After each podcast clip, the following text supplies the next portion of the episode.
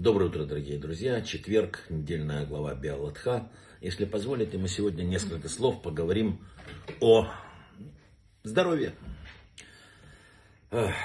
Что самое главное в жизни, как говорит уважаемый Раф Ашер Кушнир, это здоровье. Но кто это понимает? Больные.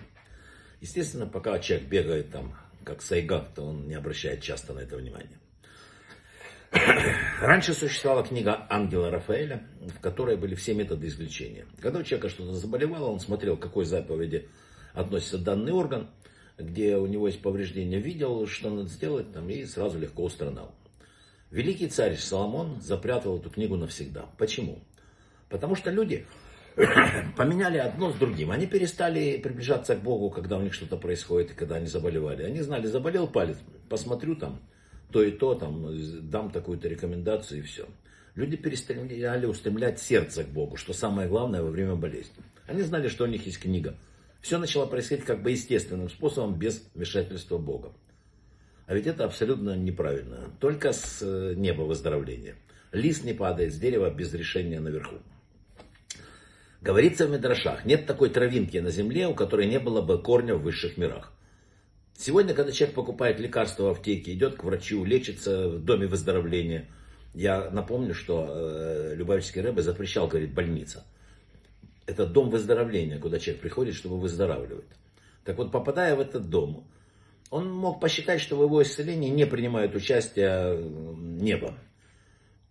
Кабала говорит, выздоровление человека включает следующие ступени. Первое, Всевышний принимает решение, что болезнь должна покинуть человека. Второе, Ангел Рафаэль получает приказ одевать луч божественного света в природные одежды, включающие в себя лекарства, визит к врачу там, и так далее. Да? Только это э, конечный этап, э, который мы видим своими глазами на земле. Что происходило раньше, мы не знаем. В пустыне, когда пришло время пасхального седра, некоторые люди, я уже рассказывал об этом, о Песах Шини, некоторые люди не смогли праздновать, потому что были э, нечисты, хороня мертвых. Да? И но их духовная жажда была так сильна, что Всевышний для них установил специальный праздник маленький Пейсах. О чем свидетельствуют эти примеры? Они демонстрируют нам, что человек, имеющий нравственные такие устремления, сильный напор такой, да, упорство в достижении цели, способен добиться очень многого. Но кроме этого, еще и говорит о, о том, как, да, что написано, еврейская традиция говорит, дух человека преодолевает болезнь. Но кто способен перенести уныние? Это притча царя Шлома. Все. Все, дух преодолевает болезнь, а уныние убивает человека. Каждому из нас известны примеры, когда люди, дабы честно взглянуть на свою жизнь, укреплялись духовно, брали на себя жесткие духовные обязательства и побеждали любые болезни, даже самые тяжелые. Мы говорим о них сильные духом. Те же, кто из-за пустяковой царапины впадали в уныние, утрачивали вкус жизни, идеалы, и в конце концов, скажем так, результат не всегда был положительный. Хазоныш, такой выдающийся мудрец, говорил, что уповающий на Всевышнего, упование на Всевышнего проявляется в том, какого рода усилия он прилагает в сложной ситуации или тяжелой для своего спасения. Всем людям свойственно стараться что-то предпринять в тяжелой ситуации.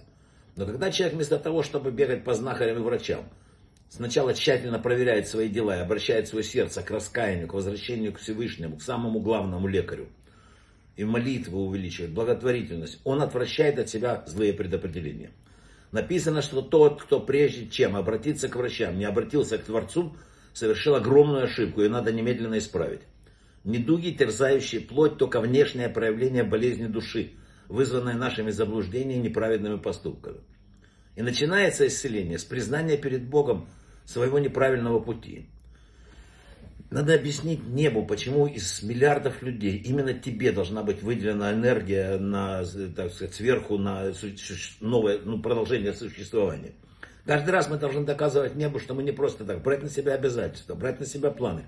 Какие духовные планы у тебя такие, что верхняя духовная сущность поддержала твою физическую силу.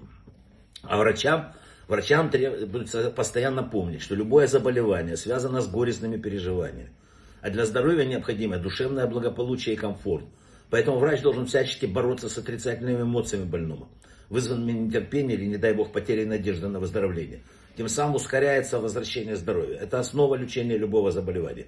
Каждый, кто верит, что божественное управление миром существует, должен и обязан верить, что молитва поможет ему спастись от любой беды и от любой болезни.